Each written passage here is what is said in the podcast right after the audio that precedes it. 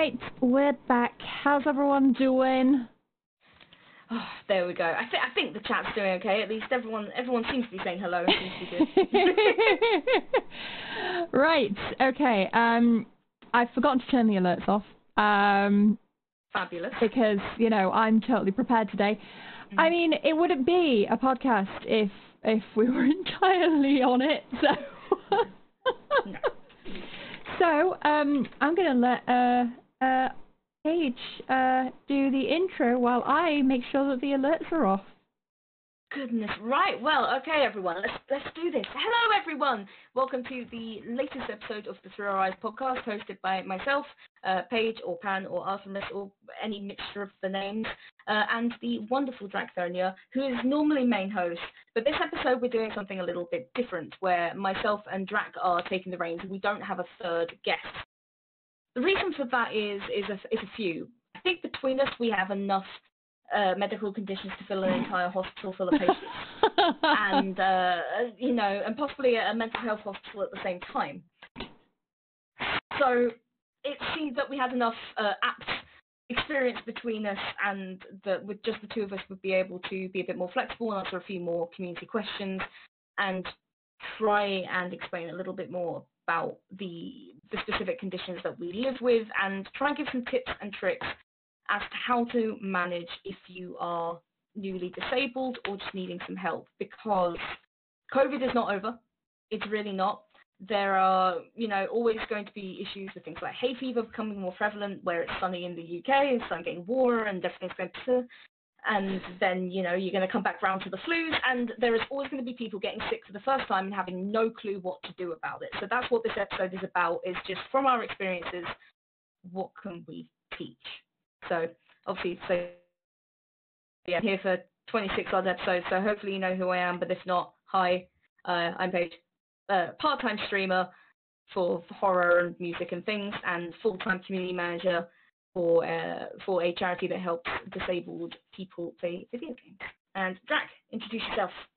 Hi, I'm Drac, which it'd be really strange if you didn't know me because you're on my channel. Um, I um the uh, as as Paige said, the main host of of the uh, podcast section of the Through Our Eyes. Uh, um, well, it's more of a collective uh, where we try to uh, highlight marginalized creators um, and their stories, try to give a space to um, those topics that aren't often tackled, aren't often uh, talked about, like confronting some taboos. Um, it originated from um, the mainstream uh, um, Through Our Eyes uh, episodes that we were ho- hosting on uh, uh, Paige's channel, um, and we realised that it, it just didn't give us enough space to, to talk about individual stories. So that's where this came about. Um, during the rest of the time, I'm a uh, full-time, well, content creator. I wouldn't say full-time streamer because I stream three times a week. Um, but I also do YouTube. I also do leatherwork. Um, yeah, basically, I'm I'm I have my fingers in many pies. Um, but yes, I am disabled. I um, have um, endometriosis, uh, chronic pain, chronic fatigue, um, anxiety and depression. I am uh, pansexual and uh, demiflux and um, yeah, I I I do the things and stuff. So that's that's me. Yes. So to before we get into the the first set of questions, um, I just wanted to mention that everything we talk about today is from our perspectives, but we have tried to talk to as many people and get as many perspectives over the last year of doing this podcast. And there's there's 20 plus other episodes on Spotify and Anchor and everywhere else, and possibly on YouTube at some point It in the future. And slowly being uploaded to YouTube go. as we speak. Um, so yeah, yeah, so which obviously highlights what we're gonna bunch of them. damn lag. We'll get there one day.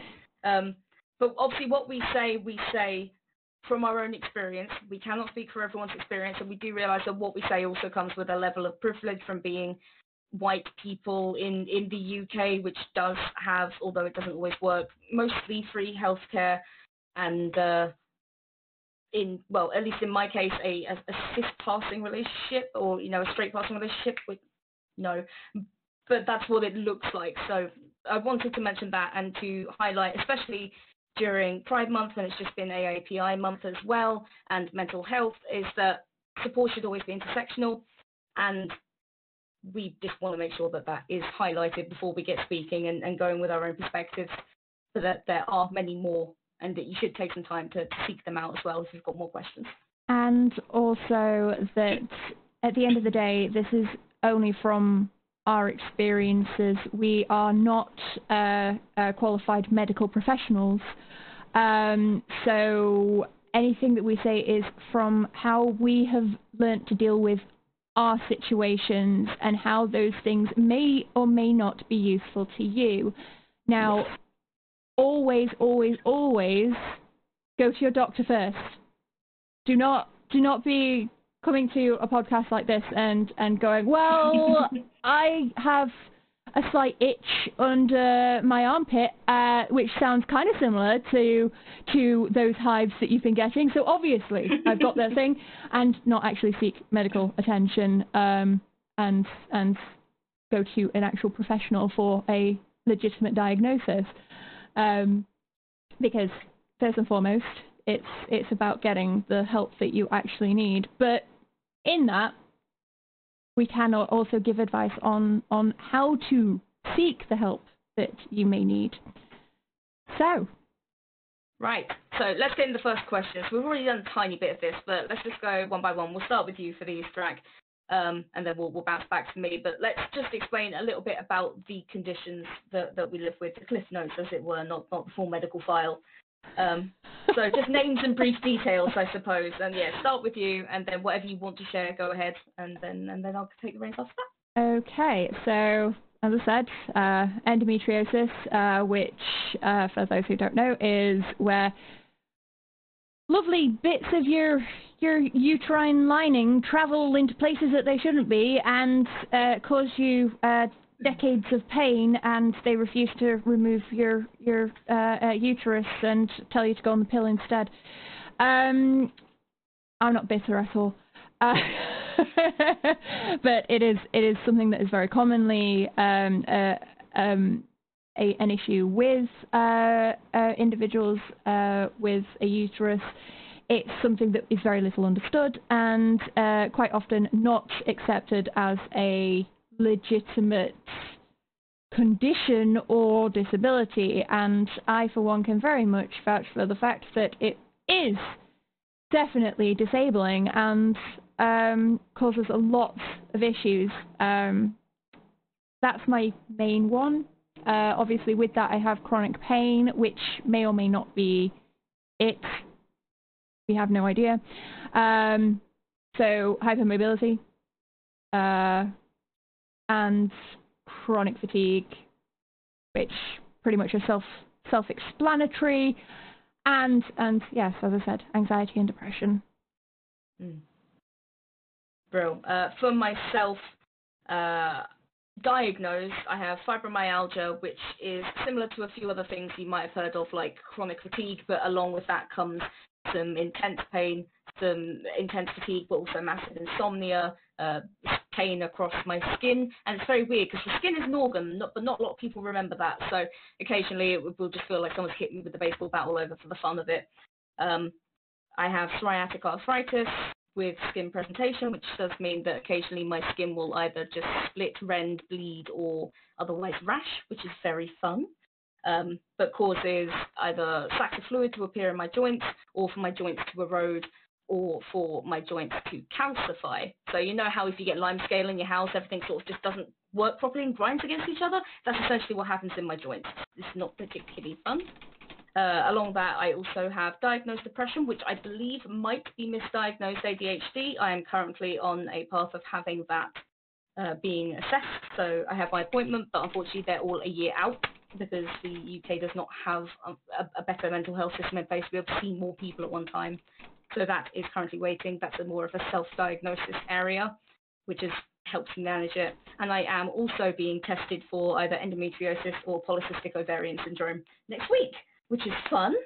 Um, which is something I only really considered after meeting and talking to people like Drac and uh, people like Stacey of Gotham, who is a, a wonderful creator and fantastic disability advocate. When I realised that when you're younger and you get your first period, if you're somebody who menstruates, you're told it's going to be painful. Just deal with it. It's fine. Here's here's some here's some water bottles and uh, some chocolate and go. But then you realise that you're taking eight codeine and paracetamol and meloxicam and other things that are meant to reduce pain in your body, and then you can still feel the cramps. Something is possibly a little bit wrong. So that's being checked out as well. Those those are my main ones. Uh, there are other things. But essentially, I think for both of us, that just means we're always very tired and we're always in pain. Yeah, pretty much. just depends on which thing is causing the issue at the time. Yes. Like currently, it's it's the uh, endo. but anyway, yes, this isn't he- us here to to bitch and moan about our various ailments. It's what have we learn what can we share that may or may not be useful. So, yeah. So initially, let's just talk a little bit about how we manage with our specific conditions. Um, you know, so skipping past the initial bit of, of getting diagnosed, just talking about the illnesses themselves. Um, for anyone that might see that they have or feel that they have fatigue or anything like that, how how do you manage? What are some things that you find help you manage sort of day to day with pain levels or with fatigue? So, I have tried a whole hog of different things throughout my time of uh, suffering from various illnesses and such forth. Um, for me, pain is probably one of the most difficult things to deal with on a day to day basis. I mean, your entire perception of pain, your levels of pain, your your interpretation of what is something that needs addressing, what is not, what is normal, what is not, is completely skewed when you have mm. chronic long term pain. Um, I I hate to say it, but you're gonna have to go through all of the hoops to to get to a point where you know what it is that works for you. Um, because at the end of the day, something may click. And I hate saying that because that's what they always say to you in like mental health support and stuff is that, well, something somewhere, a little tidbit might work for you. And it's like, well, yeah, but you could have given me all that information at the start and I couldn't have wasted five years going through the system. Um, so I hate saying it, but it, there is there is potential. It may put you onto the right course of action. So for me, it's realizing that pain meds are an absolute only if I absolutely have to situation. Because, yeah, okay, some of them may kick it in the bud initially, but my tolerance is going to very rapidly uh, go up and I'm going to lose that benefit. And when you have something that develops from zero to 10 in the pain scale, you want to be saving it for the times where it goes to 10 and not for when it's at like a 5, which to a lot of people is probably something that's odd and unusual um, because you'd think if you're in pain, just take take the meds that will help. But when those meds make you uh, hallucinate or make you unconscious for a long period of time or are uh, debilitating in themselves or have detrimental effects. They can have effects on like your liver function. They can have effects on other things that you are taking. Uh, having a day-to-day life is weighed up against whether or not those pain meds are worth it. So it's for me it's it's fine it's it's determining that balance of is it worth taking the pain meds versus trying to get on through. Um, the other thing that I found that actually has helped me is, especially with things like chronic fatigue, is accepting that I'm not I'm not as young as I used to be. Uh,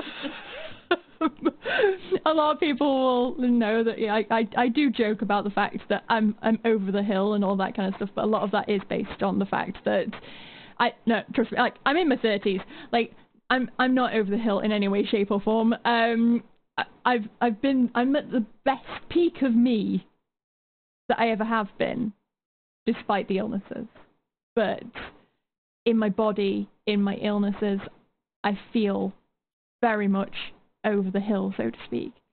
And accepting that there are things that will take it out of me and will actually detriment me to do.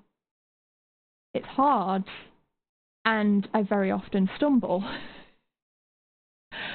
but it is part of part of that. That is is the one of the main things that I've had to come to deal with and and be able to realize to get through dealing with my my issues.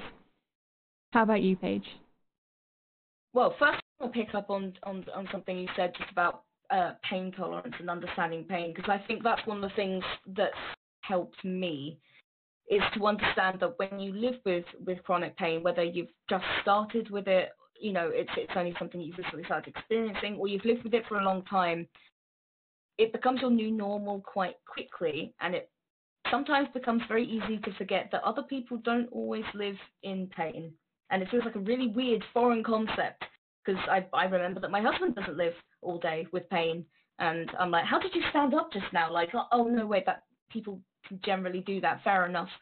Um, but there are a couple of very good guides online um, which are scales like from zero to, to 10 and normally the ones that they give you in hospital are just a list of smiley faces and that's not helpful at all because if you're sobbing you're going to say it's a 10 but that may not be correct. But there are a couple of really good scales online that are for people with chronic pain to explain what level of pain they're in and knowing that language will really help you when you then need to ask somebody for help um, so, you know, if it's a 10, you may be vomiting, passing out, cannot physically stand, cannot speak, cannot breathe. That's like, that's really serious, need to go to hospital immediate time. But what you might live with is a constant four to five, which is cannot do most of my daily tasks without assistance, need to balance up exactly what I can and can't do, and need to accept I can either eat or shower. I, it's difficult. Not both. Exactly, not both. It's where the idea of spoon theory comes from as well. But it's it's essentially one to explain your pain and to understand for yourself where you're at as well. Because if you understand your situation, hopefully you can be a little kinder to yourself about it as well. And as Drax just put in the chat, spoon theory gives you the idea that you start each day with a set amount of spoons just to give you something visual. And each task that you do in a day costs an amount of spoons. But you might see that some of them that you would expect to be able to do both of you can, but that means you can't do six other things that would have cost one spoon each because you've got to do two tasks that cost three each, and that's a lot of stuff you then cannot do. So I think in my experience how I manage, and it's only something I've learned over the last few years because when I was first diagnosed with my illnesses, I was 18 and I was angry about it and I tried to push through and I did things that ended up hurting myself and got to a point in my mid twenties where I was like, it's just not worth it. I've you you you get the one body and you can rebel against it all you want, but it ain't changing. So trying to learn to understand and to be able to vocalize and explain my situation to other people is something that that really helps me. More specifically, I am more reliant on medication than Drac is. Um, but that's because without it, I sit far higher in the pain scale than I would ever expect. Um, and to be any kind of functional, I require my medication. But over the years I have taken it, its effectiveness has been far worse. I could normally take one to two of my painkillers a day, and that would be all I would need because it would send me sky high. These days I can take 8 to 12, which you were definitely not meant to do. That's a very extreme example, but I can take my full prescription and be like, I still hurt. So it's one of those things you do need to balance up and try and find other things that will help with your pain and not be over reliant on medication. Which I feel very much, um, as you were raiding, uh, it very much touches on uh, what we were talking about, where um, trying out alternatives. Hmm. Um, we, for I mean, people who are in the UK know this, and a lot of in Europe as well. But we don't have uh, legalized weed. We do hmm. not have the access to, to that other than through very extreme circumstances as pain medication through private uh, uh, facilities. Um, and our CBD options are not highly regulated, um, then we there's no quality assurance. There's no confirmed like quantity that's vetted by a, a an examining body. Um, so we're not ever really entirely sure if what we're getting is what we're getting. Um, so pain meds are are particularly are our only source of of like medicinal option, but at the same time, we're in a situation right now where the government is trying to remove that option altogether for for anyone. Um, they're they're not actually being encouraged to prescribe pain medication to, to anyone with chronic pain, especially. Um, which means that the one thing that does keep a lot of us capable of just seeing out a day is being removed. Um, so now more than ever, it's it's important for us to try and find other alternatives. Um, before it gets to a point where we're we're completely out of any options. But yeah, uh, that's the only reason that I don't end up taking tramadol every time I game. My extreme pain is because I, I, I don't want to be in the situation where where I come to depend on something that then is taken away from me. Yeah, it's pretty much what they were saying in Mad Max Fury Road. Don't depend on water because you'll lament it when it's gone. oh, good. Um, so yeah, we'll we'll try not to end up in that situation. Yeah. Um, but, but I, yeah, can, so, I, I can definitely say one thing that hasn't helped: exercise. Exercise has definitely not helped. Um, see, there's a difference between exercising to make my body fit enough to be capable of something when it's doing well and exercising because it's somehow going to cure my pain or my fatigue. So that I, don't want to discourage exercise. I want to highlight that that is not a solution. It's something as a preemptive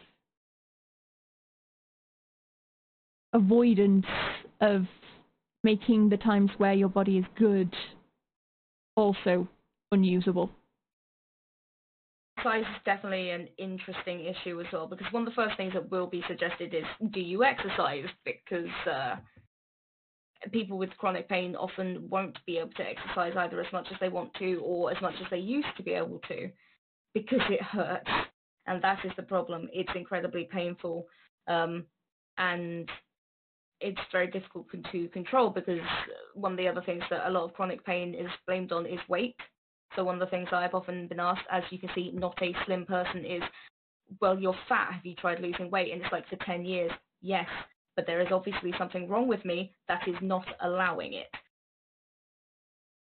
Exercise is not always the the answer, and I would also say if you have become disabled because of something like COVID, talk to a doctor first before you try any kind of exercise regime, especially if you've just caught COVID and you're just getting over it because one of the uh, factors apparently that causes long COVID to pop up in more cases is excessive exercise or trying to push your body before it's healed. Just because you feel better doesn't mean your body is better, which is one of the things that unfortunately I have to do to manage my conditions. Is I have a lot of what's called referred pain, um, or deferred pain even. Um, I can I, I can I can lift quite a lot. I'm I'm fairly strong for being a small large person, um, and I can push myself to do a lot of stuff if I need to. But what I then realize is two days later, I cannot walk, sit, or breathe properly because of the horrendous amount of pain that painkillers do not then touch. Um, I did have to actually take a week off of work a couple of months ago because trying to do some more exercise and introduce that into my daily routine to help my mental health and my physical health ended up causing uh, an issue with inflammation in the base of my spine and laid me up. So, in trying to do the thing the doctor said to do, I had to take week, a week off of work, unable to move. It's very, very much worth learning what your body is capable of. And if the doctor suggests, suggests that the only thing they can do for you is exercise, you can say no you can ask for a second opinion, or you can try and find out a little bit more online or at least ask them for some information on safe exercise. It doesn't mean running. It doesn't mean immediately diving into a pool. It doesn't mean you have to get a cycle bike. There are also many, many different forms of exercise, and mm-hmm. often you will find that um, it's suggested. Well, why don't you? Why don't you try swimming? Why don't you try uh, um, uh, uh, cycling? Why don't you?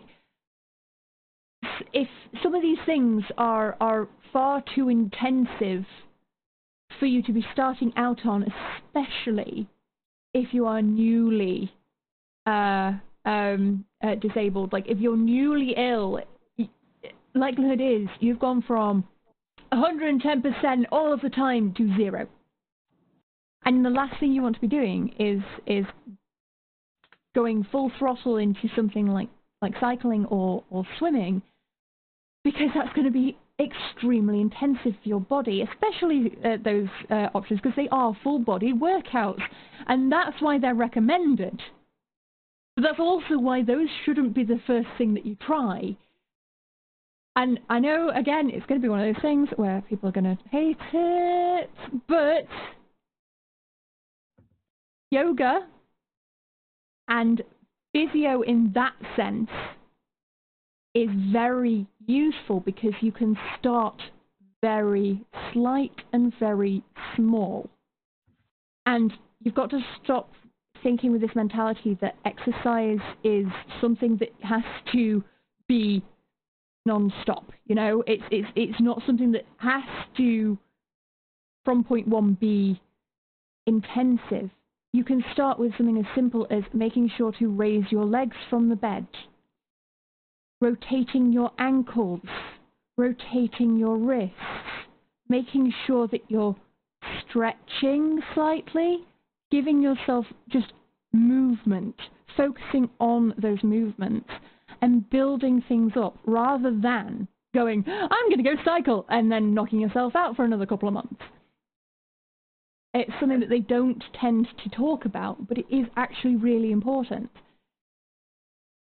and yeah, as I as we said at the beginning as well, and Drax said, it's also worth talking to a doctor about it because in my specific case, where I have found a very recently a good specialist who listened to my issues, and because I've had so many years communicating about them, just went, oh, you know what you're talking about then? I was like, yeah.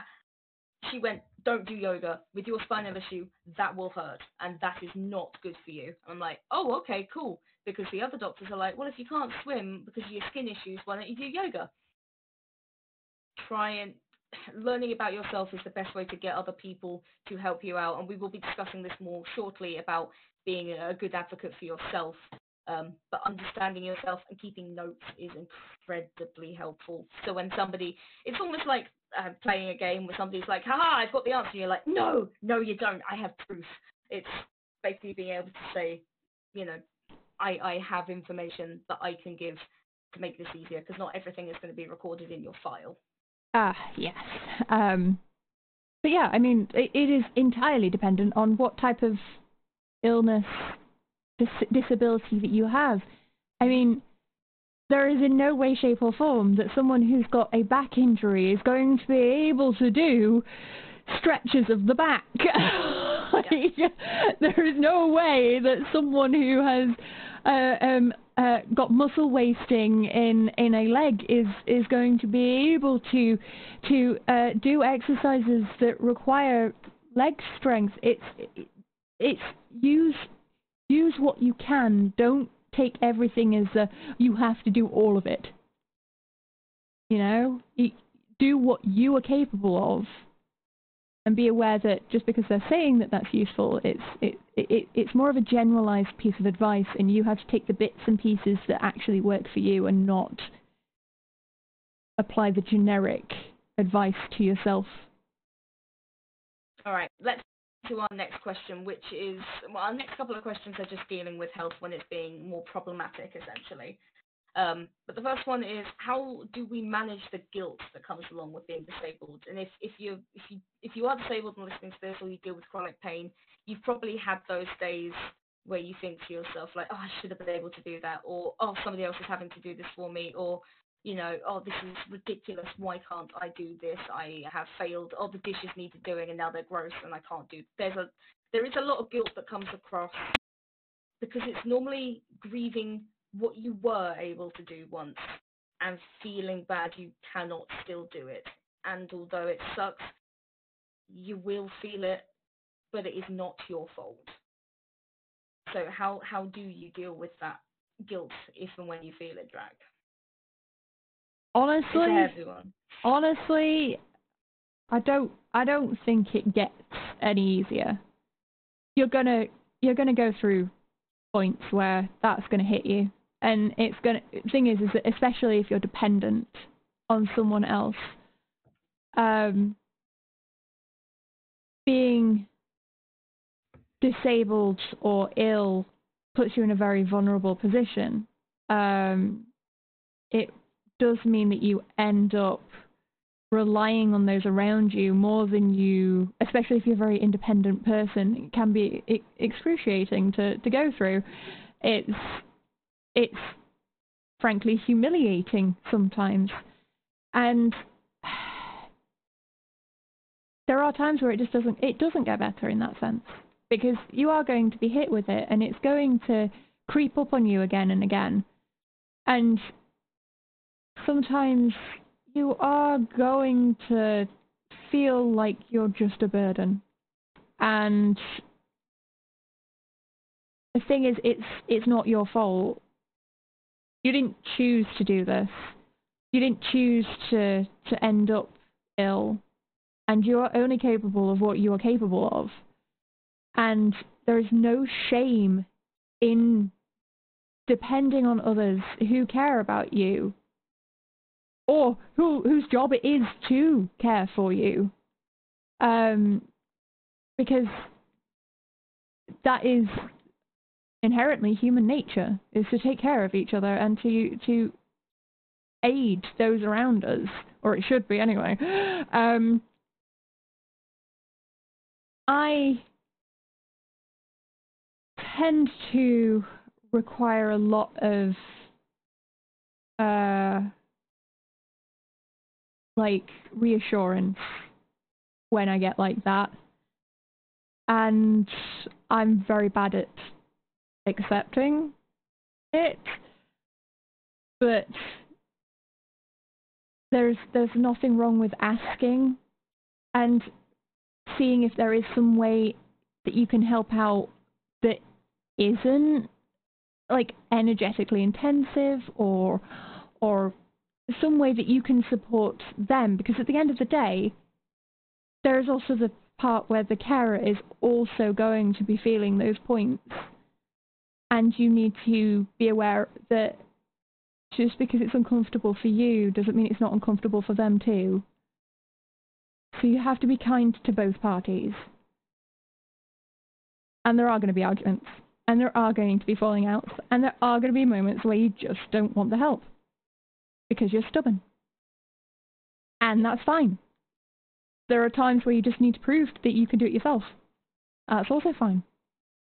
But it's also fine to depend on the person. It is. And at the same point, you do not have to stay with someone just because you are dependent on help. If you're in a relationship where like someone is is your main carer and there's been like news articles recently uh, highlighting about it. I, I shared one on Twitter today. Being being in a a marriage is not equal if you are disabled.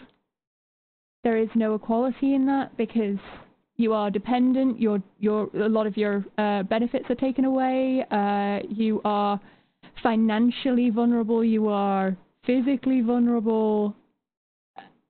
But you should never have to stay in a relationship because because they take care of you, and because you've had your benefits taken away, you are still a person, you are still an individual, and you still have all of the same rights and uh, feelings and needs as any other individual. And you entirely, very much, are owed those. So, yeah, I think that answers the question. it, it, it definitely did. Um, and yeah, I think my answer was going to be something similar, but more along the lines of communication, which you mentioned. But that's communication with yourself and with others, whether whether you have somebody that you are dependent on or not, or whether you have somebody that's dependent on you. You could be, you know, it could be a parent or a partner of somebody who is is disabled or chronically ill. Um, communication can be difficult, but you do need to have it especially with yourself, um, it is upsetting to realize that you cannot always do the things that you used to do and that you cannot you know experience things the same way which sucks like i do remember being 18 and walking four odd miles in an hour and a bit to get to college and being like heck yeah this is great oh look at the beautiful sun this morning awesome and now i cannot walk to the shop a quarter of a mile away without intense pain in my back. And that sucks, and I lament that that's happened. But there's a lot more things I do now. I have a much more open online community, and because of what I experience, being able to talk about it and you know talk with people like who are listening to the podcast is hopefully helping somebody else. So although there are things that are lost, there are things that I've gained, and that helps me deal with the the guilt of it. Is that not everything has been taken from me, and I am still a person, as you said, who is, worthy of their own humanity. And there are things that I have been able to still do. Not everything is lost. And a, saying that I do like, and it doesn't work for everyone, as is all this advice, but it's not my fault, but it is my responsibility. And I like that. I did not choose this, but it's up to me how I handle it and it, it can be very difficult some days. Some days you do just need to let yourself have a wallow and and feel how crap things are because the more you repress it, the longer and the harder it's going to be to deal with when it comes back out. But if you've got a 10 minute frustration cry into a pillow, that's going to make you feel so much better and that cathartic experience so much quicker that you're able to then look at things in perspective. Uh, communication with other people is really, really helpful as well um, because I do get stubborn sometimes, and I with the suspected ADHD as well, I like to do things on a whim, but I can't always do them quite right, and I throw shit over the floor, and then it's frustrating because there's a big loud noise, and then I'm just like, oh, everything's gone to shit.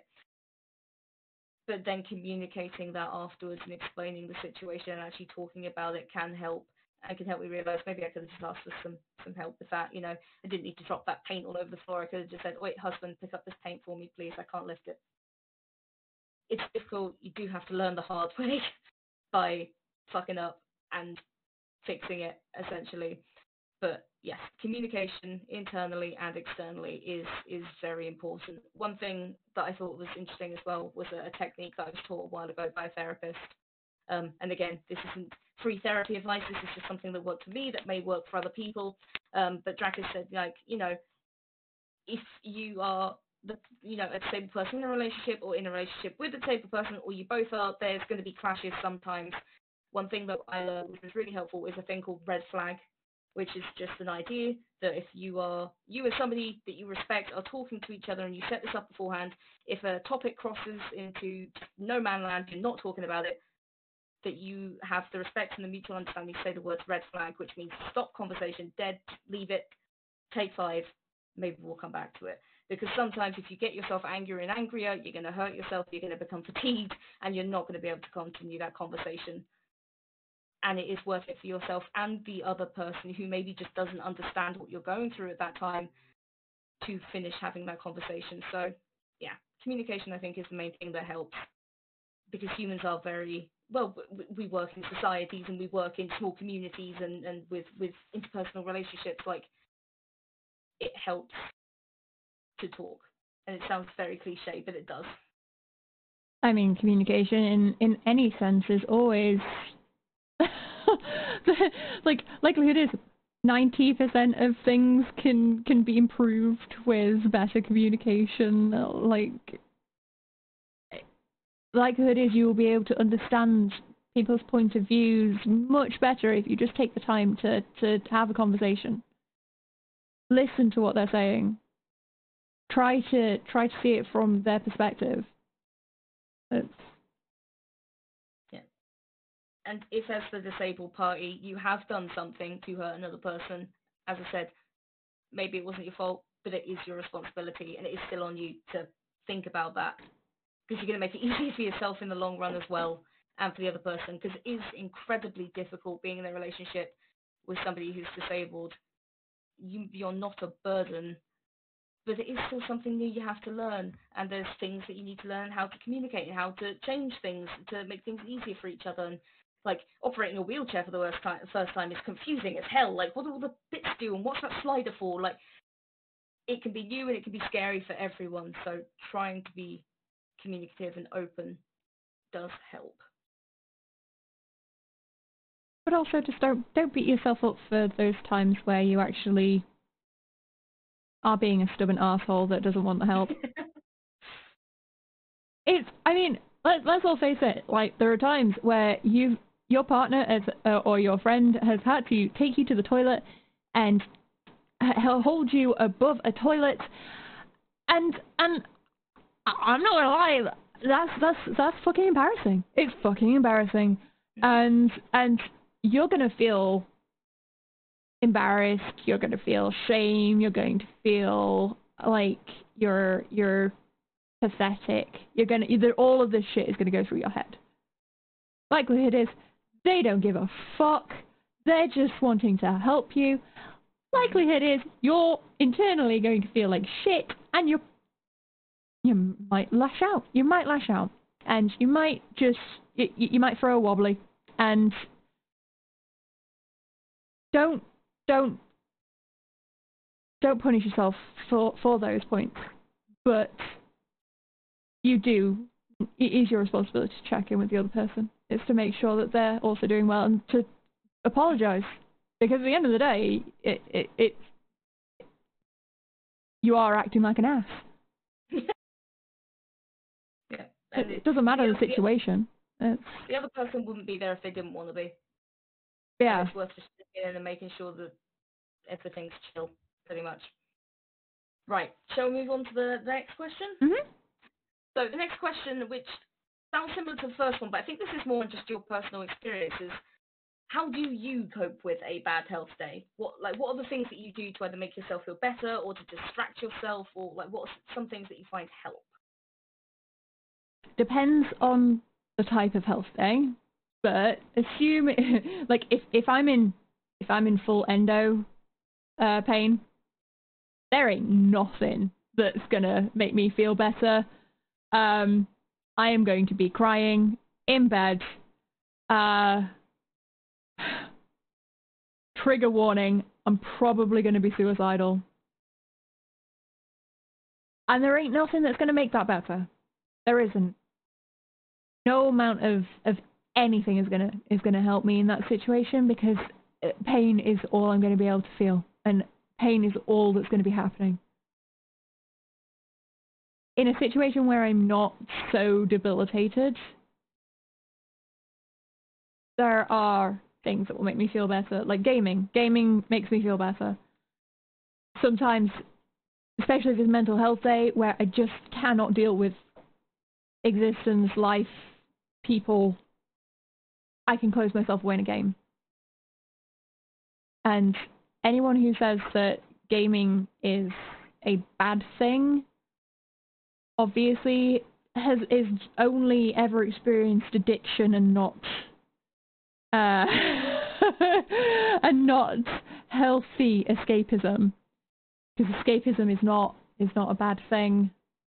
Addiction is. Um yeah for me it's it's usually about saving spoons. It's usually about not having to make decisions, not having to think about anything outside of this one thing that I can focus on to distract from anything else that's going on. And those times I'm I'm unpleasant to talk to because I, I, I don't want to I, I I cannot deal with anything else outside of that one thing because if I do then everything else comes back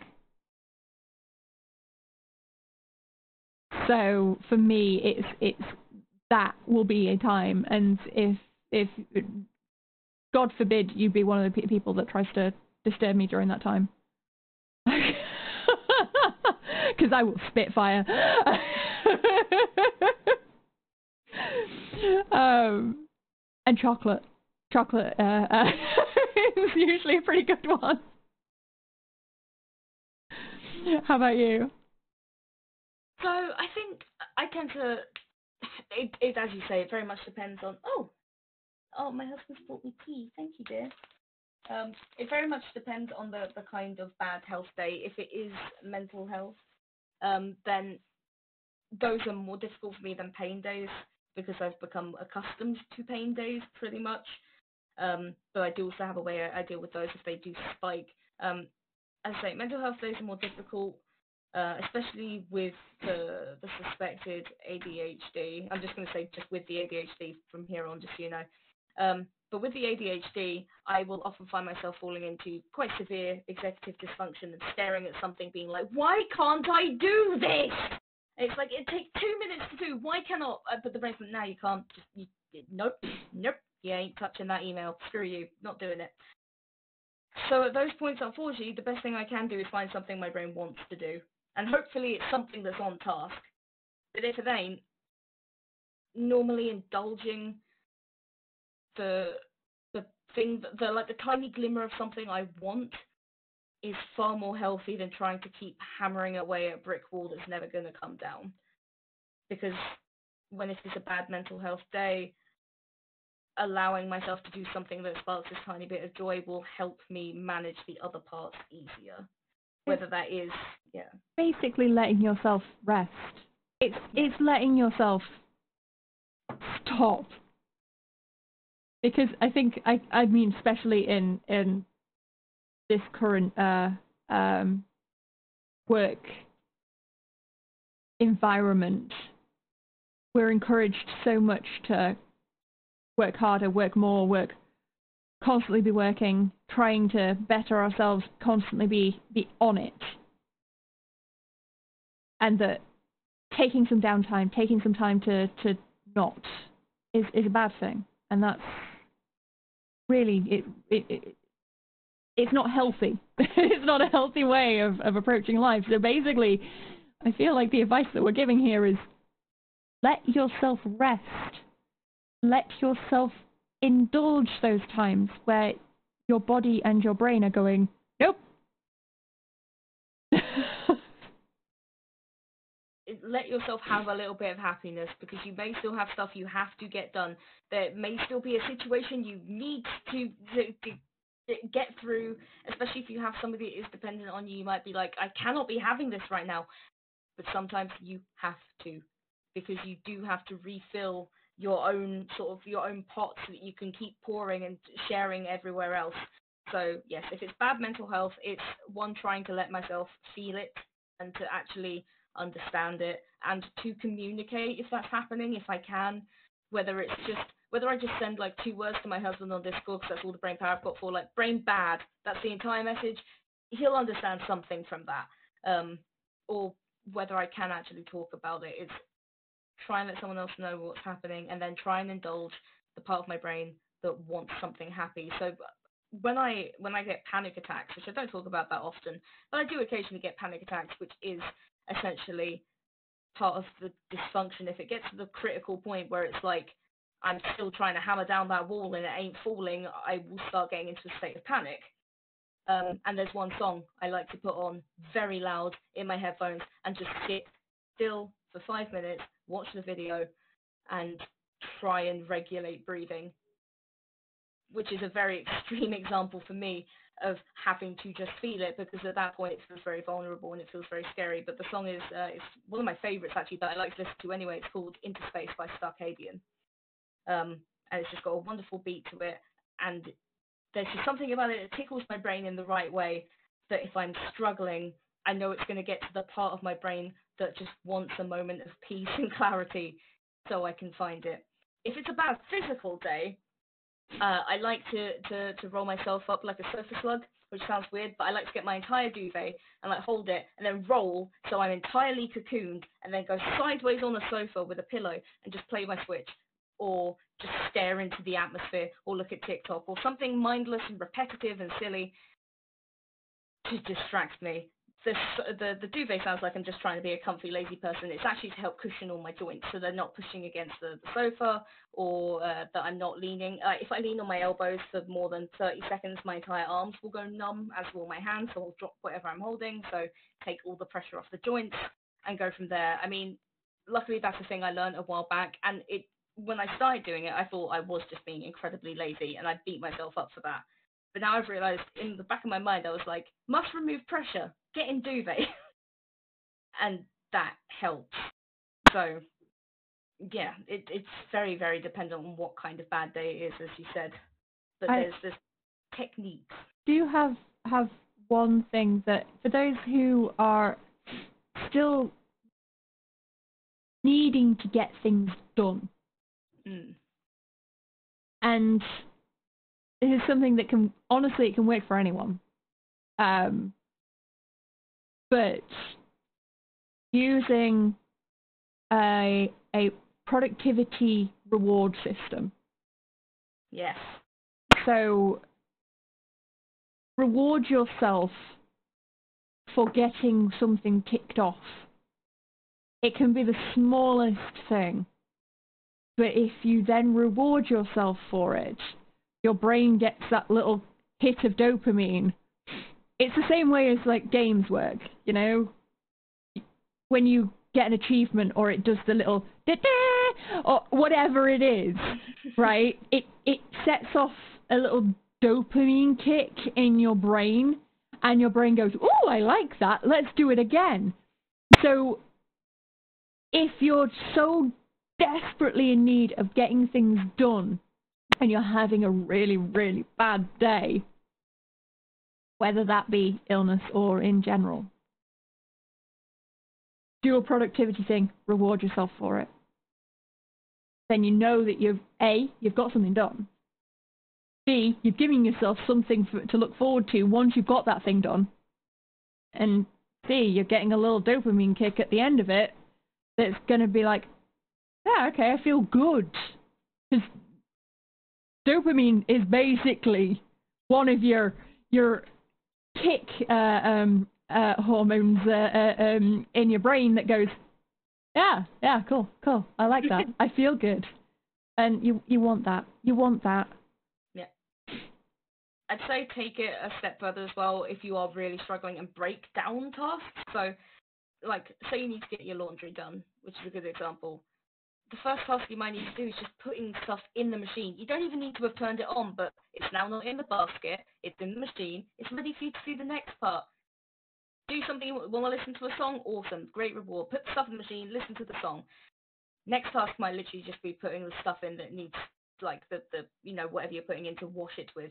That might be the next task. It sounds so silly, it's so small, and sure you should be able to put the stuff in, put it in, then turn it on, and make sure the timer's set correctly, and then make sure you've got the basket. But you can break all of those into individual steps, like a video game trying to pad itself out would do.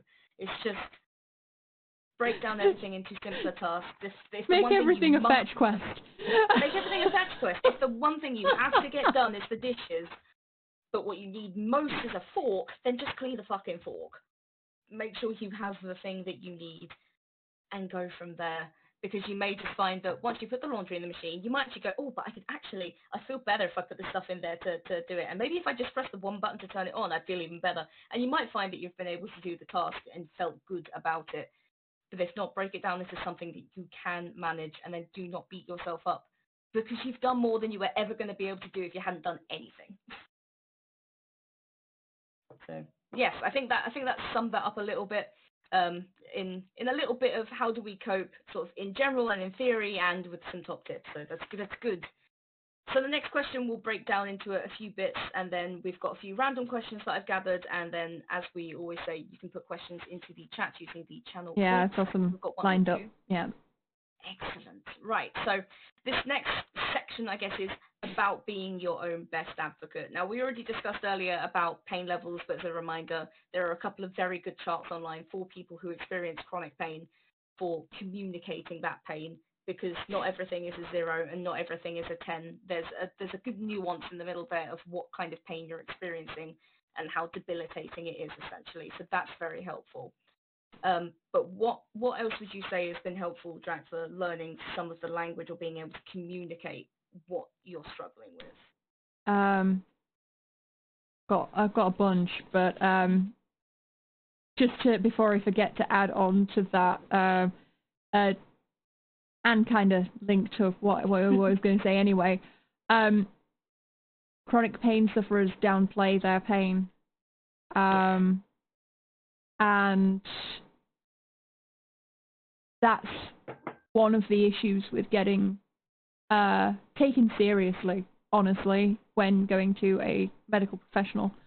Um, don't downplay your your issues.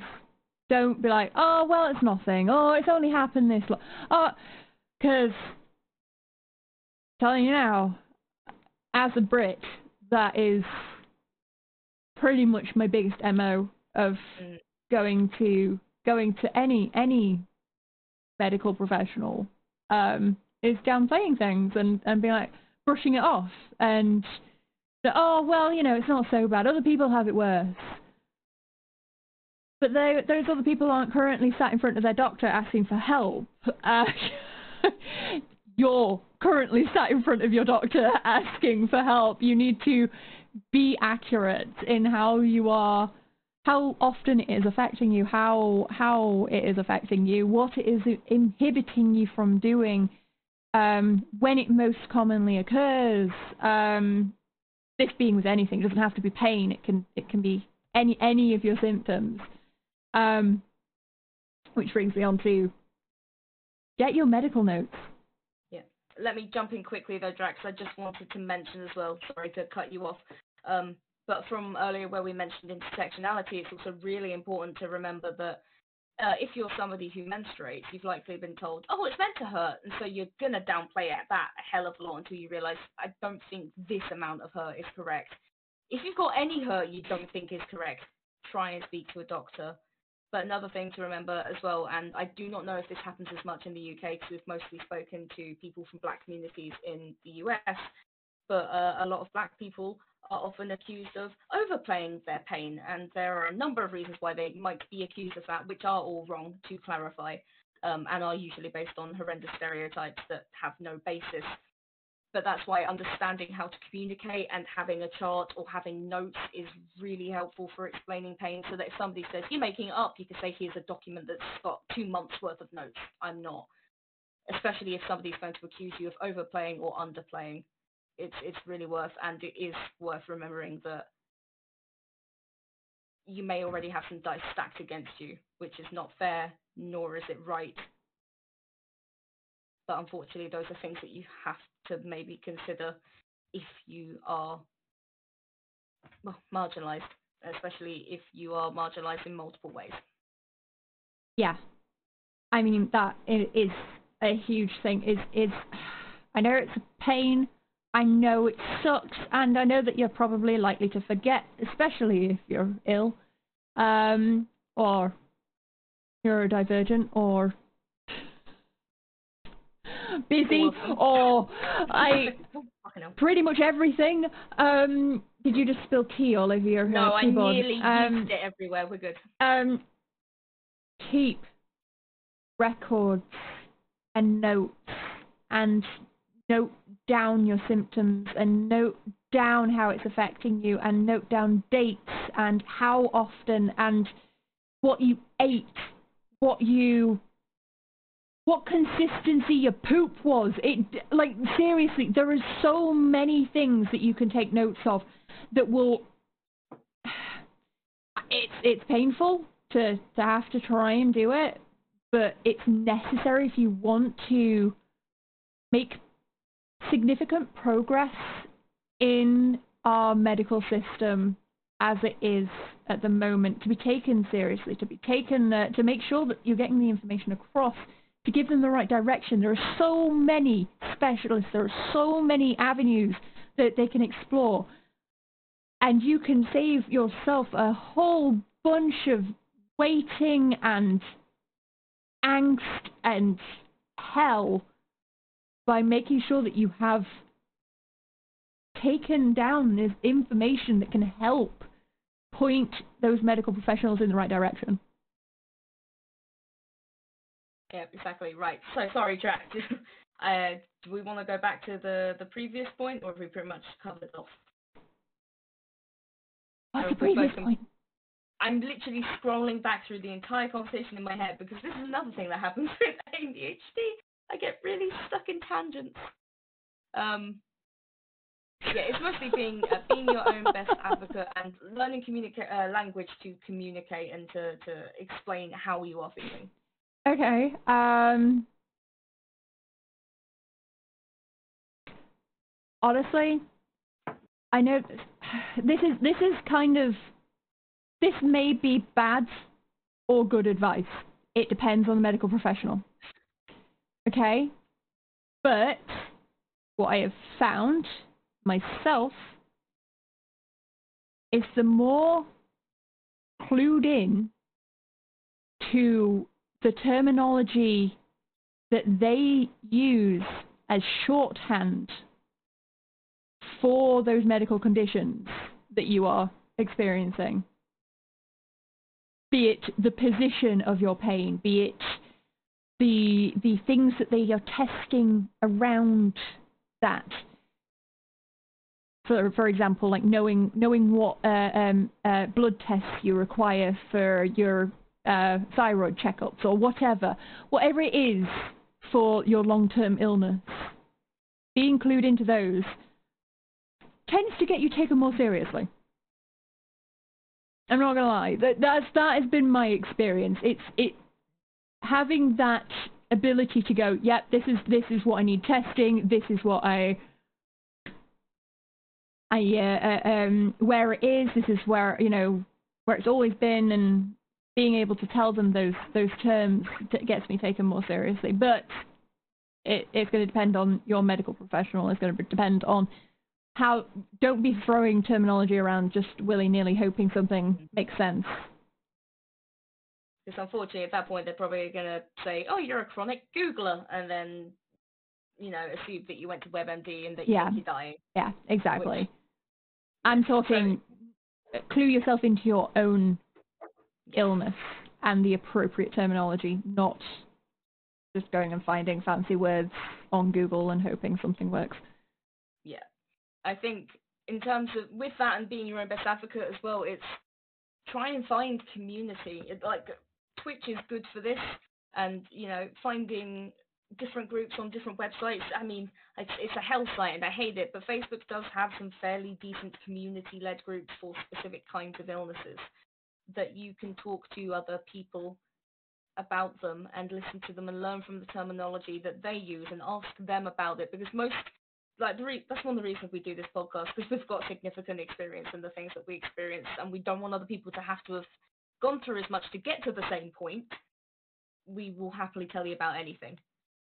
So try and find those people and you know look for somebody that is is willing to talk to you not for to give you a diagnosis not to give you medical advice but to teach you a bit about the condition at the stage that they're at so that you can be more informed and go to a doctor and you know, because you might have a particular pain in your stomach and somebody else might have also had the same pain and they're like, well, the pain I feel is feels like this and the word for it is that. And you might go, oh, that's the same. So then you can go back to the doctor and say, oh, I've got this uh, stabbing pain, not a, a searing pain, I might have said because it felt hot, but no, it's a stabbing pain in my left kidney. And that will help a doctor so much more because they're like, oh, well, stabbing pains are caused by blah, blah, blah. And then you can go from there. So yes, find community. There's there's a website or a group out there for pretty much every single thing, and they will normally have people who are willing to talk, or at least to help educate or give resources. Like when we've had uh, Mr. Douglas on before, community was one of the big things that was talked about as well, and and finding other people with extensive experience who will help get you to a point that you can manage your own illness better. But also there is um, uh, it's not a great terminology, but but it's the first thing that came to mind. Misery and company, uh, yeah.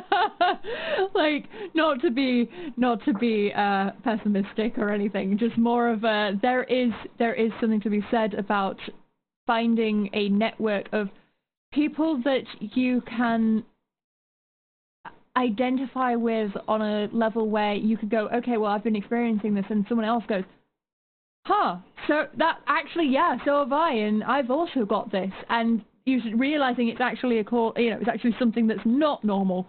It's a symptom that, of your of your condition, and also realizing that you're not as weird as you thought you were. You know, it's there is there is much to be said in in well, basically peer support. In that ability to, to have people in your corner that understand what you're going through. Yeah, and self doubt is something that's so you will encounter it so much, especially if you're still seeking diagnosis and things like that. And as I say, your friends' experience are, experiences aren't meant to be your diagnoses, but in a in like a personal thing recently where I've, I've got this appointment coming up to to have some testing done for something like endo. I was like, oh, am I just overplaying this? Like, and I said to some of my friends, like, here's the things I've been experiencing, but I think I think I'm just being dramatic. And they went, no, no, no. Before my diagnosis, I had that, that, that, and that. I've also had this. Do you have this? And I went, oh shit, I have that too, and I didn't even know that was something that could be considered.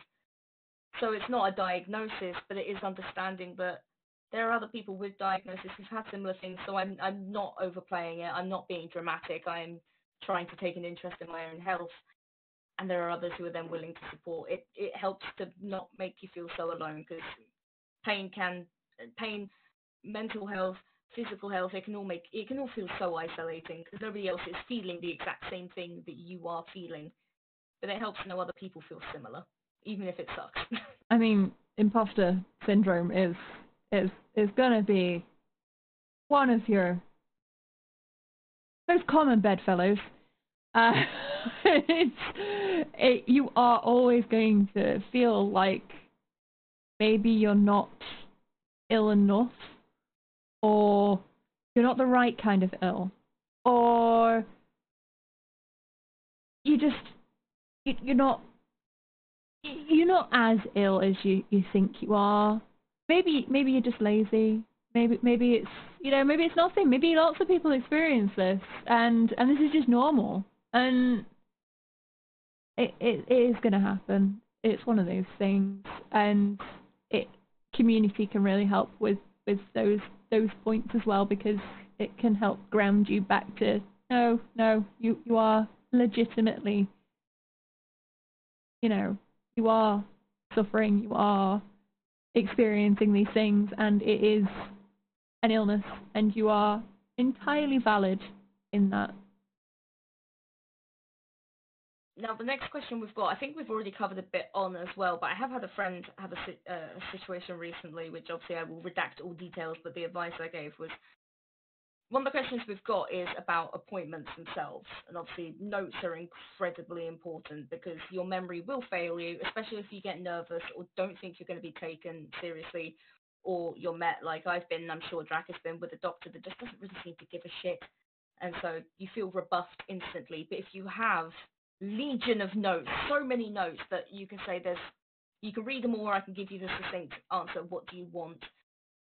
that will help because it's it's proof that you're not an imposter and that those things happened and you wrote them down and that it is it is a log to help you be more confident. Um, but I have a friend who is seeking a diagnosis for something and they were given a form and the form is one of those very unhelpful ones that says strongly disagree or strongly agree. And they were like, well, right now, and I'm like, no, shut up, stop immediately. So this is a form for you to try and ask a doctor to even consider getting you an appointment about the thing, right? what was it like at your worst? Do not put what it's like right this second, because if you're filling in the form, you're probably feeling okay enough to be reading the form, thinking about it, filling in the form. But that's not the person that needs help. The person that needs help is the you that was far too sick to ever fill in the fucking form or phone up about the form or to have even looked at it because your eyes hurt or something, or you were just not mentally capable of doing it at that time. Fill out your forms as though the worst, most sick version of you that you've ever been is filling them out because that's the person that needs help and you're doing them a disservice if you say, well, I, think I'm all right now because the doctor go, oh, you're all right now. Fuck it. Great. You're sorted. I've made that mistake before and it took far too long to actually go, no, I'm still buggered. Can I have more help, please? So I think that's the only bit I wanted to add is when it comes to appointments and prepping for them, and even when you've got them, is do not go in there and say you're fine now. Go in there, even if you are, and say, I have not been good, or the form fill it out accurately. Don't put everything as a 10 and send it in, but fill it out as though the worst version of you is filling it out. So you get the help that you actually need for those times. You're not always trying to get the help for you right that second.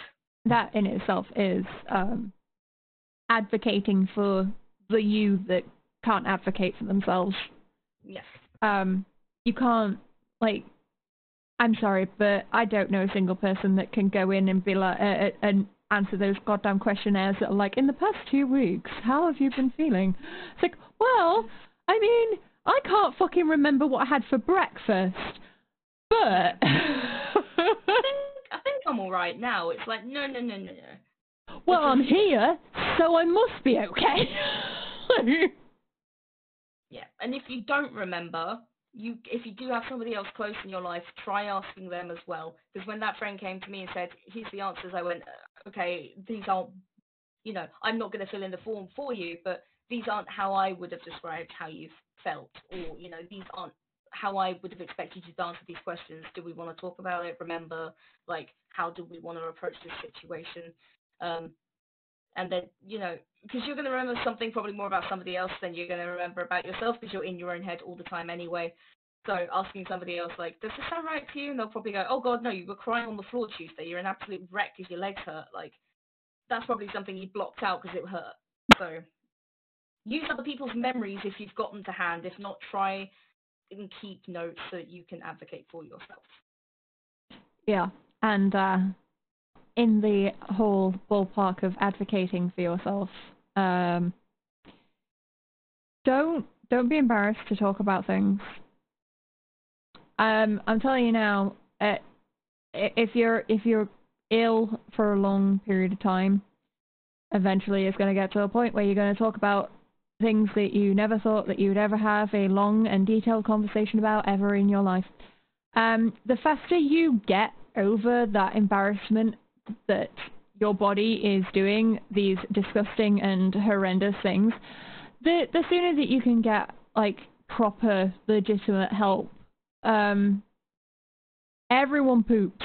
Everyone poops. Like it's doctors are, are trained to deal with it.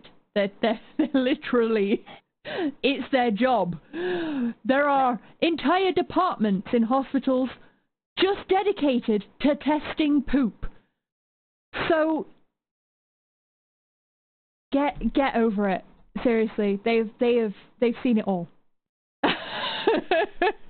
uh, Scrubs had it right when they had an episode which had a musical piece in it that was all about testing poop.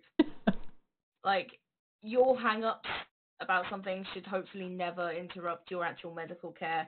And if you, if you uh, like, it's like we said earlier, if you feel gross or disgusting or just it's wrong, you're gonna have to deal with it because it's needed to test. Because there's a lot of stuff that can be found out by checking out your poop. Because uh, you really don't want them to have to go digging inside any instead of doing that just to find the issue. You'd probably rather just give them a a, a, tub and then leave and just be like, oh, that never happened, pretend it didn't happen, they'll give me results later. There's a lot that can be found out, and it's like, I know that something's wrong with my body because I took one sip of a drink yesterday and was on the toilet for like three hours. And it's like, hmm, that shouldn't be happening. I should probably check what's in that drink because uh, that's fucked. But yeah. then that also potentially goes along with the idea of me being checked for endo because uh, lo and behold, IBS symptoms could literally be a thing when I've not been diagnosed with IBS it will tell you a lot. You do have to, unfortunately, understand a lot of your body. It is weird and sometimes gross, but it's yours, and you might as well know how it works. Like, if you think about it like a car, like nobody really wants to be scrubbing in all the gross crevices, because you know, if you learn how it works, you'll be able to fix it better. but please do scrub in your crevices because that, that, that's that's good for your health. Um, gently, if you have gently. Uh, and certain crevices don't go too deep because those are those are self cleaning. definitely. Make sure you check the pH balance of anything that you use, because bloody hell, you don't want to be going in with like the Lysol or like.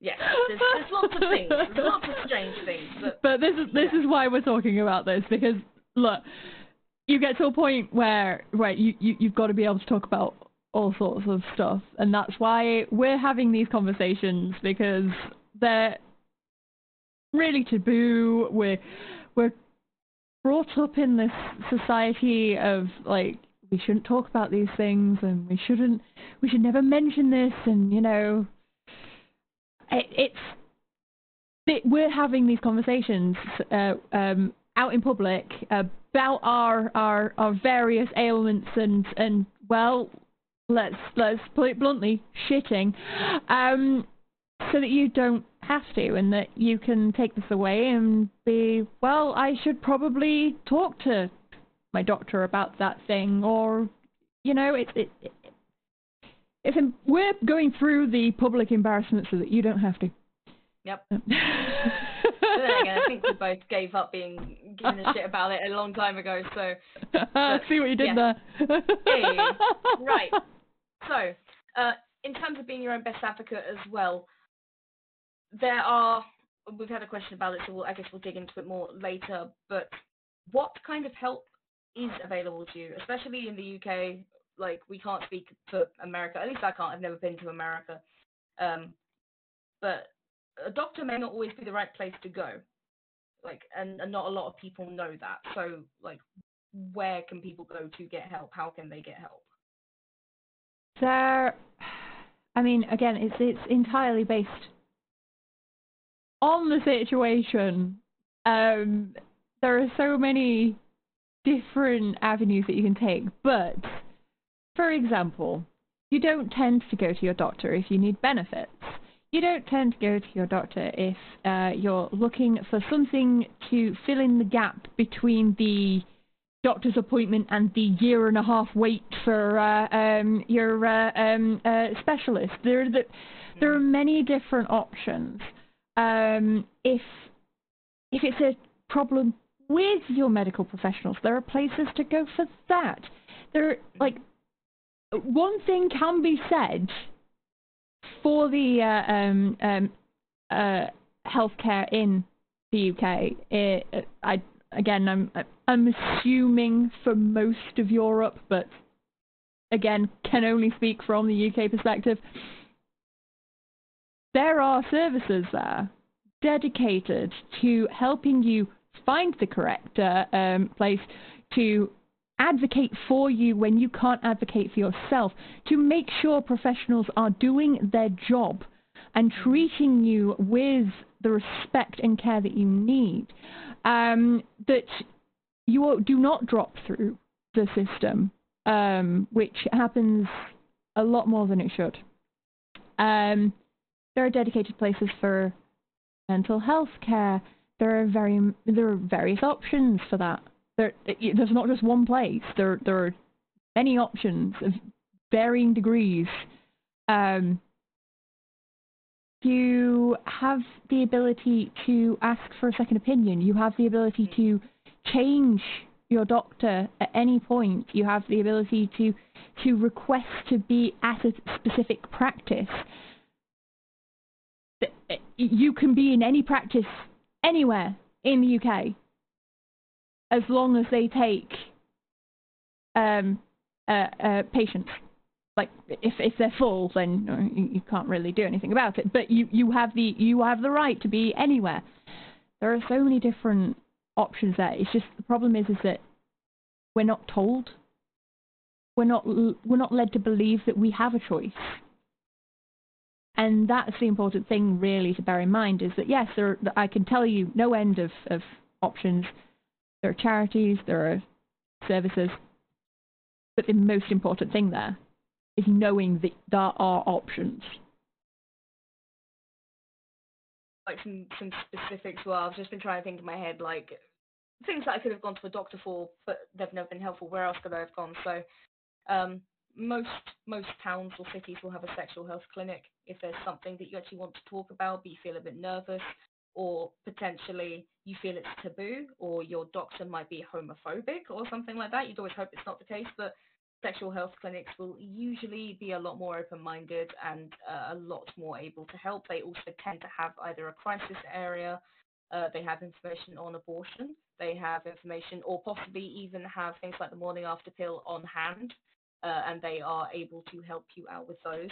You don't uh, even need to go to a um, clinic or a doctor for emergency contraception. You mm-hmm. can walk into Boots. Yes, yes, you can. But if, like if you need to ask someone about it, or you're not sure, or if, if you're underage or something like that, like don't hide it because it will get worse. That's how those situations go.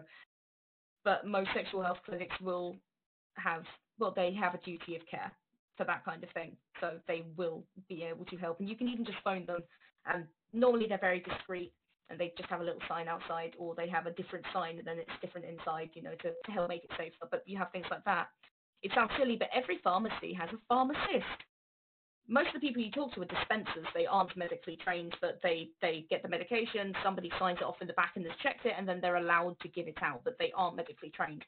But in most places, especially things if you're in the UK, like a Boots or a Lloyd's pharmacy, you can ask to have a free consultation with the uh, with the pharmacists themselves who understand medications, who understand how they might work together. If you need an emergency medication, if you've run out of yours and need some, but the doctor can't help, they may be able to help tide you over for a few days. There's a there's a lot of different things and a lot of different people who aren't a GP that you can go and you can speak to as well. There's even things like your local library might have an advocacy group, which is not something I've seen everywhere, but especially if they have anything uh, like a youth group, they might have uh, an, an adult advocate who is able to help you find information on, on housing or medication or treatment or in, in some places uh, like receiving trans health care which you might be too nervous to speak to your doctor about. There, there may be somewhere in a place you wouldn't necessarily expect who will be able to give you at least advice, if not actual support. And there's always citizen advice as well. Yes. They are very good at dealing with all of the bureaucracy um, options that come along with health and and benefits and various, trying to traverse and find those options. Because, as I said earlier, like, it's very difficult to to know that you have options, and that's what citizen advice are good for. They they're very good at pointing you in the direction of of actually exploring what you get a choice in. And related to that as well, um, again, it's it's speaking locally to us, but um, especially if you are online. Like if you're watching this on Twitch, you probably know a few streamers, or you know a few some other people in other communities, or you might have talked to them on Discord or or Twitter. There's things called mutual aid, where streamers come together and help fundraise for a specific person, not just like a charity. So if there's something you desperately need, there may be somebody willing to help you fundraise for that specific thing. If you need a wheelchair and you cannot get help, I've seen people do that, which has been fantastic. these aren't things you can necessarily rely on, but they're conversations you can have to see what you can find out. And charity is a big one as well. They aren't always able to help everyone. They've got limited funds, they have limited staffing, and I, I know because I work for a charity, but you can ask them for advice and they will almost always take the time to give you, even if it's just some links, just a little bit to get you on a path to somewhere that can help you. But if you've got an issue or you have a physical condition or a, a mental health condition, there will be a charity who benefits it or research, and you can very likely find an email or a support group on their website to say, I need help with this specific thing. Can you give me any information? And they may just say, Oh, we have a fund for that. Or they may just say, Oh, you can apply for assistance here, or we can't help, but here's a list of people that can. So th- there's a lot of different ways, whether you can do it online, whether there's someone local to you, or whether it's, you know, an actual organization. And in more serious uh, terms, there is uh, resources online for uh, phone lines for immediate help for either medical or uh, mental health issues. Um, I think. No. Yes, maybe. No. Uh, under a different name. Essentially, there's a big list online of uh, uh, lots of different resources. I'd say uh, the charity Safe in Our World, which is a uh, a charity about mental health for gamers, is is really good and has a fantastic different set of uh, of resources on there that you can speak to.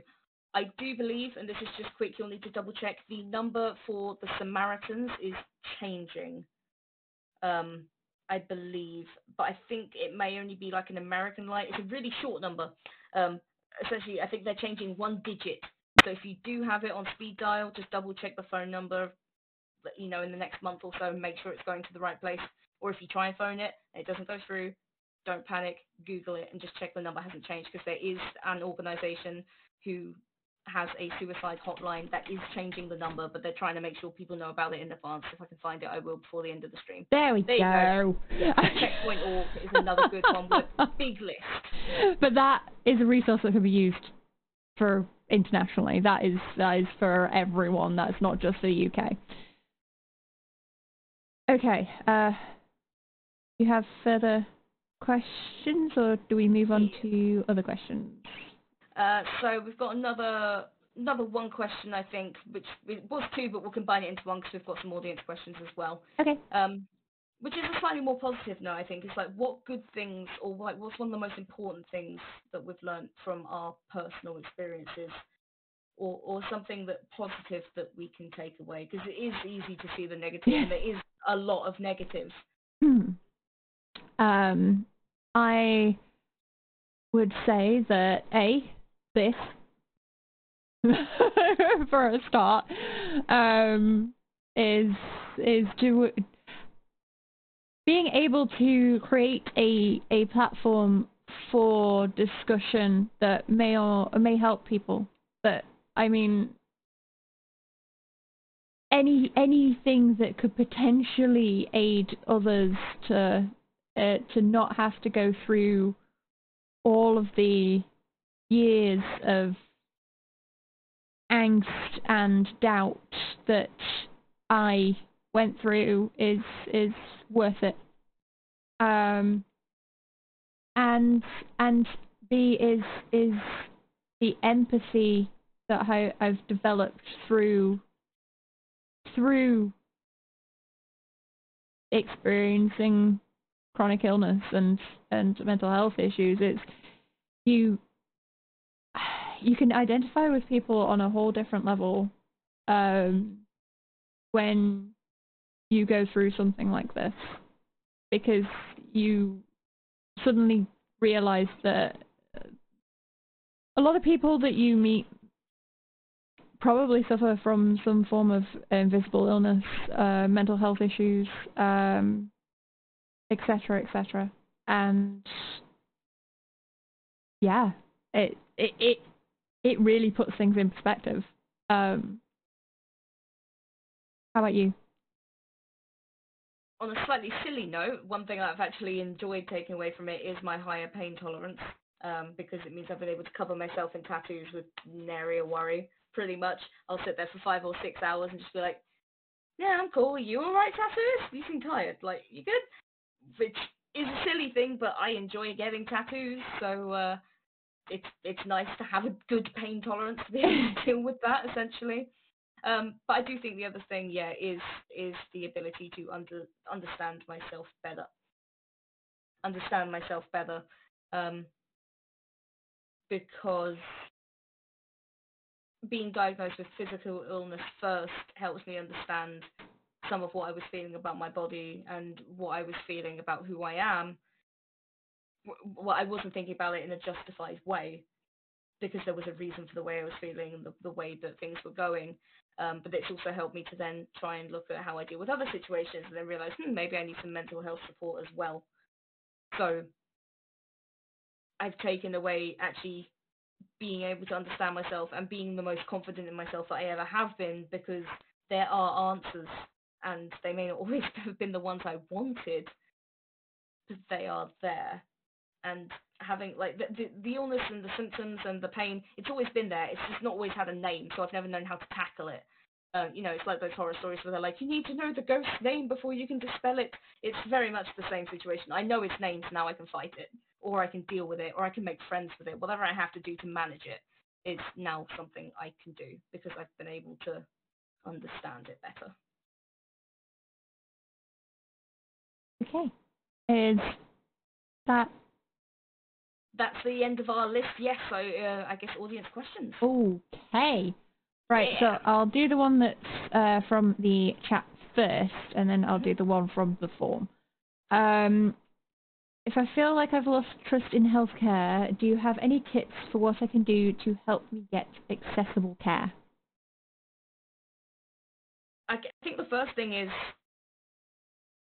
well, let's let's take a hospital for example. If that's the kind of care that you've you've been seeking, you've been let down by, is just do a little bit of googling about the hospital and see if they do have a section for getting accessible help there or for a complaints procedure, something that will help you have somebody else in your corner before you have to tackle it. Because I doubt you're going to be able to just move city and try a new hospital out. It's not always that simple.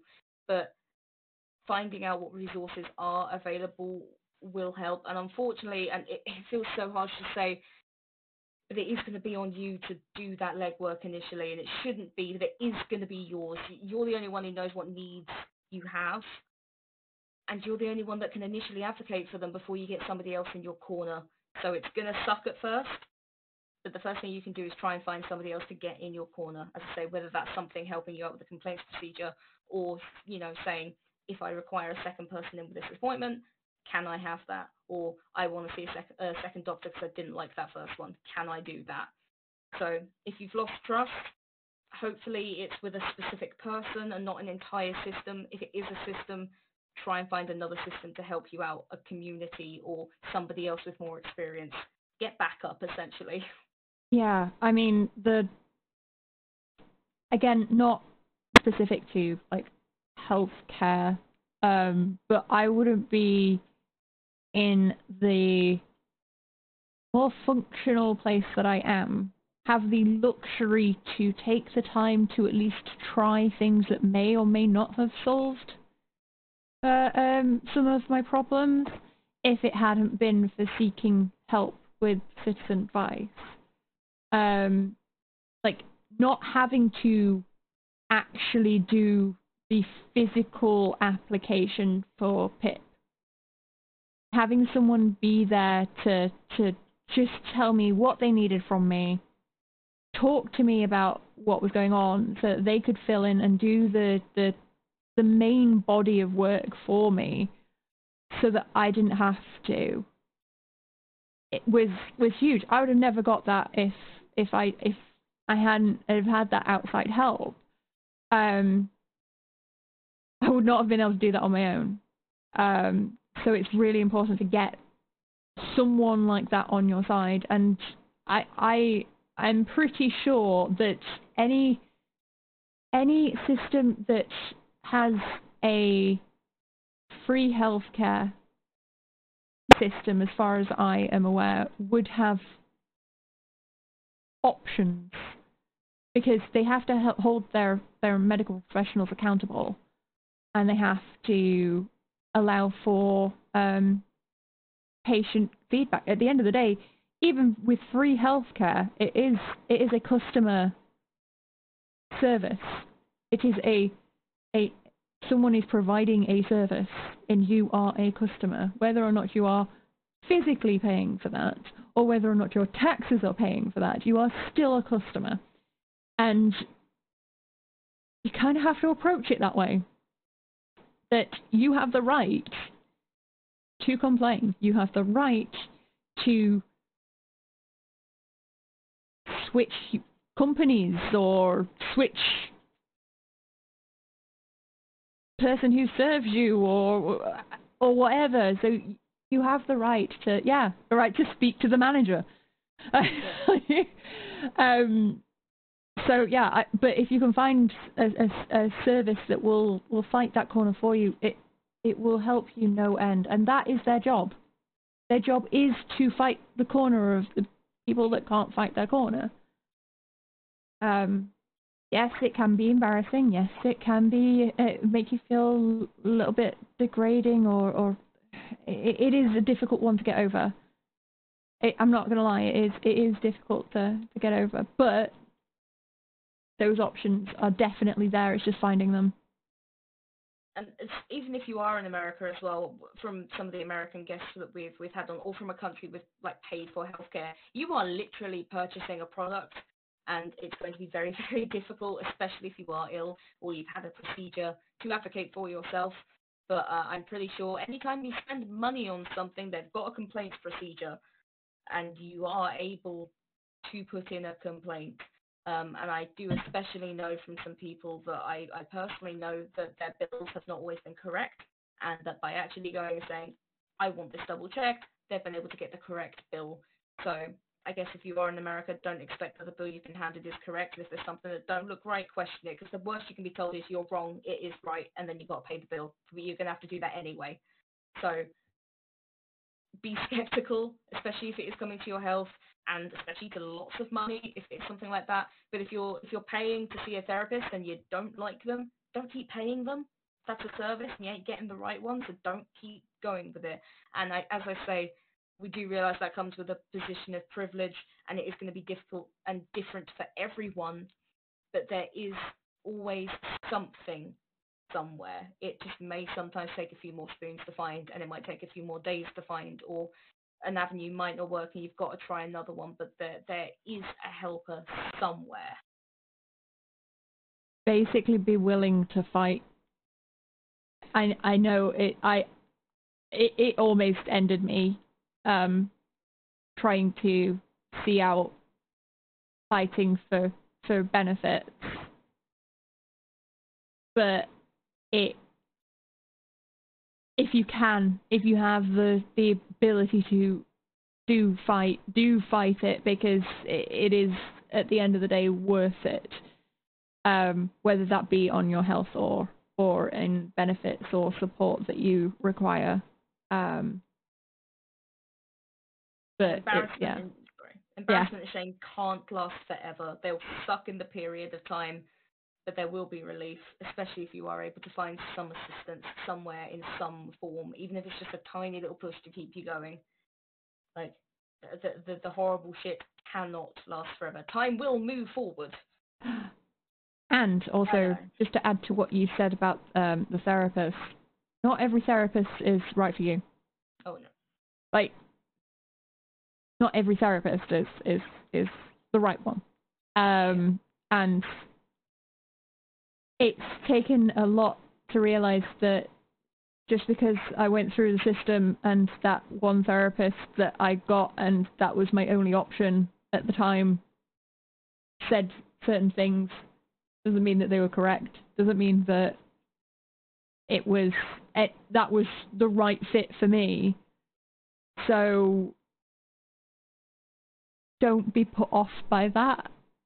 And I know it's hard to say because, especially when it comes to mental health as well, you're in a very delicate uh, place. You're you're gonna take in things that because you're not gonna have the resistances um, the walls that you you need, the, the the tools that you need to to deal with inputs that may or may not be good for you. Um, but it's not necessarily that, that that person was correct for you. Okay, so um, I think this one's quite specific to you actually, uh, this next one. Um, how do I find the best type of crutches for my needs? How different are they from each other? Oof. It, it really depends on the kind of pain or the kind of situation that you've got. There's lots of, of different types. It, it also does depend on what kind of thing you mean when you mean crutches, whether you mean a literal crutch that you need to put your arms into to lift yourself, or whether you mean an aid. But I think the advice for all of these is, is the same, is that you get lots of cheap ones that say one size fits all. They do not. Everyone has a very different body size, shape, composition, different strength. Some people may have something called osteoporosis and may literally not be able to lift themselves without insane pain. Some people may have brittle bones and also not be able to do the same. So in that case, you may find a wheelchair is actually going to be better than a crutch. But it's talking to somebody that does know or can give you access to the right medical records and then finding something that fits that's either tailor-made or as close to tailor as you can get. When I got my, my wrist splints, I knew that I needed a very specific kind of metal plate in there so that I could uh, bend my wrists one way but not sort of bend them the, the other way without sort of putting pain on uh, or putting pressure near my thumb. So I had to go for ones that had a slightly offset sort of metal bar in it, which sounds, you know, like inconsequential, but it makes a difference for me actually being able to use it. So talk to somebody. If the hospital or the doctor, like if you, if you know you need these kinds of crutches, you've possibly been told that. Ask them if they have ones you can try. Um, they normally have just some standard ones, but they may have some specialist ones uh, that you can get on request.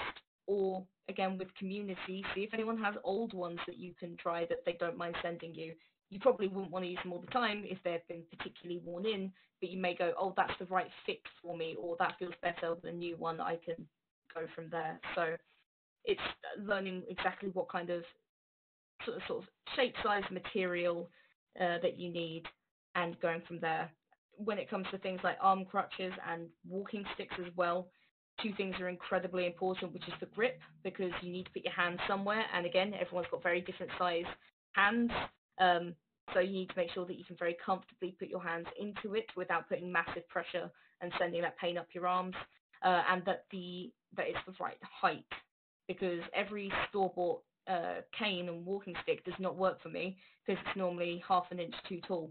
So my arm bends at the wrong angle and puts massive pain across my shoulder blades. So I need to get one that's custom because I'm too short for the ones that come from the shop. You may find the same from a regular set of crutches that you need to put your arms in.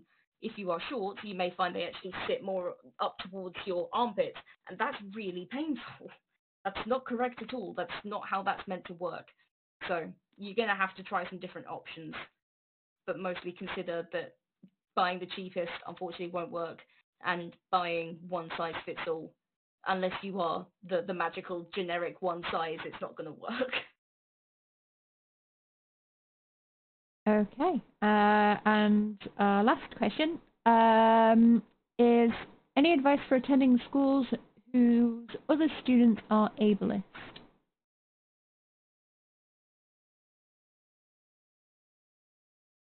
as somebody that was intensely bullied, but not necessarily for my pain, but being the fat kid, which was caused by pain that I didn't know wasn't something you're meant to have, first tell them to fuck off. That's a good place to start. Unfortunately, advocating for yourself does start early if you are disabled or experiencing pain or being bullied, no matter why that is. Sometimes you are going to have to stand your ground. The one thing that's often said to a kid that doesn't often help is tell a teacher. That may not help, but getting your parents, if they're in your corner, to kick up a stink, especially if it's ableism that's going in, kids are learning that from somewhere. So try and get more people in your corner. It's the same pretty much for most of these questions, but get people in your corner and be willing to fight your own battles. And it's going to be really difficult. But if you've got friends at the school that you can tell that these, you know, these kids are doing this kind of thing, if you see them, I need help. Like if they're throwing shit at you and you're on crutches, you, you're going to need people to stand in the way of the rocks. It's really difficult, especially when when you're in school, and it feels like so much of what you're experiencing rides on how you react to a situation. That those people you ain't gonna know them forever, and so fuck them. You deserve to be comfortable and, and happy, but try and get people in your corner. If it's getting problematic, do try and tell a teacher that you trust. Do try and tell a parent or a guardian that you trust, and go from there. And I'm going to go on the opposite side of things in the sense of um, if it's a case of that people are being ableist without realizing, um, that's where education comes in. Um, like, people may not realize that they're being ableist. They don't. They may not realize what it is that they're doing because the thing is, they're thinking from a, their own perspective. They've never had that need to think about that, and something that they do normal day to day. They take you know, they take for uh, um, uh, for granted because they don't have to think about what happens if they can't do that anymore. Um, and that's where you might have to like, well, I I can't do that. I I can't and and this is why and and I need help or I I find it very uncomfortable when you treat me that way because of this thing that you can do that I can't. Um, and just making sure that you know your school is and your your facilities or your workplace are are taking the appropriate uh, um, uh, courses of action to to accommodate because it is it is a requirement you you have rights to the same access the same education, the same facilities, the same opportunities as anyone else. And if they're not providing that, then that's on them, not on you. That's on them, and they need to do something about that. And you need to kick up a stink to, to make sure that they know that it's on them and that it is a requirement by law. for them to do that. So, at the end of the day, legally speaking, you, you, you have, have, have a metaphorical leg to stand on with that one.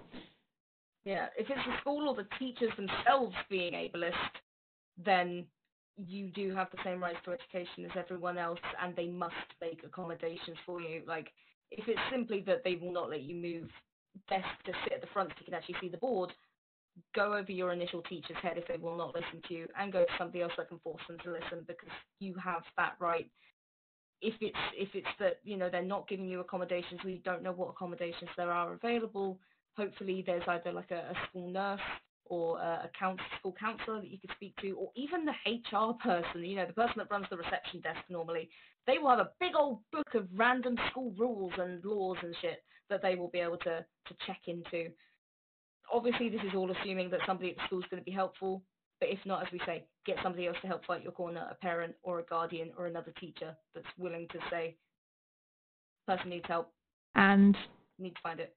Then there are also charities and, and such, and they are designed specifically to make sure that you are provided those facilities. So that's lots of charities get like government funding specifically to make sure that people in these situations are, are getting the education and the facilities that they need.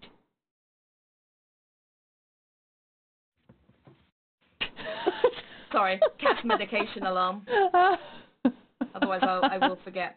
But yes, no, you're exactly right. Uh, there, there is always somebody you can go to, and if you can't, then every school is usually controlled by a higher group of governors, which are sometimes parents and teachers.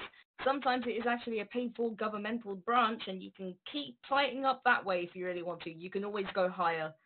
Um, hopefully, it is either kids being stupid that you can deal with, or it is something you can easily fix.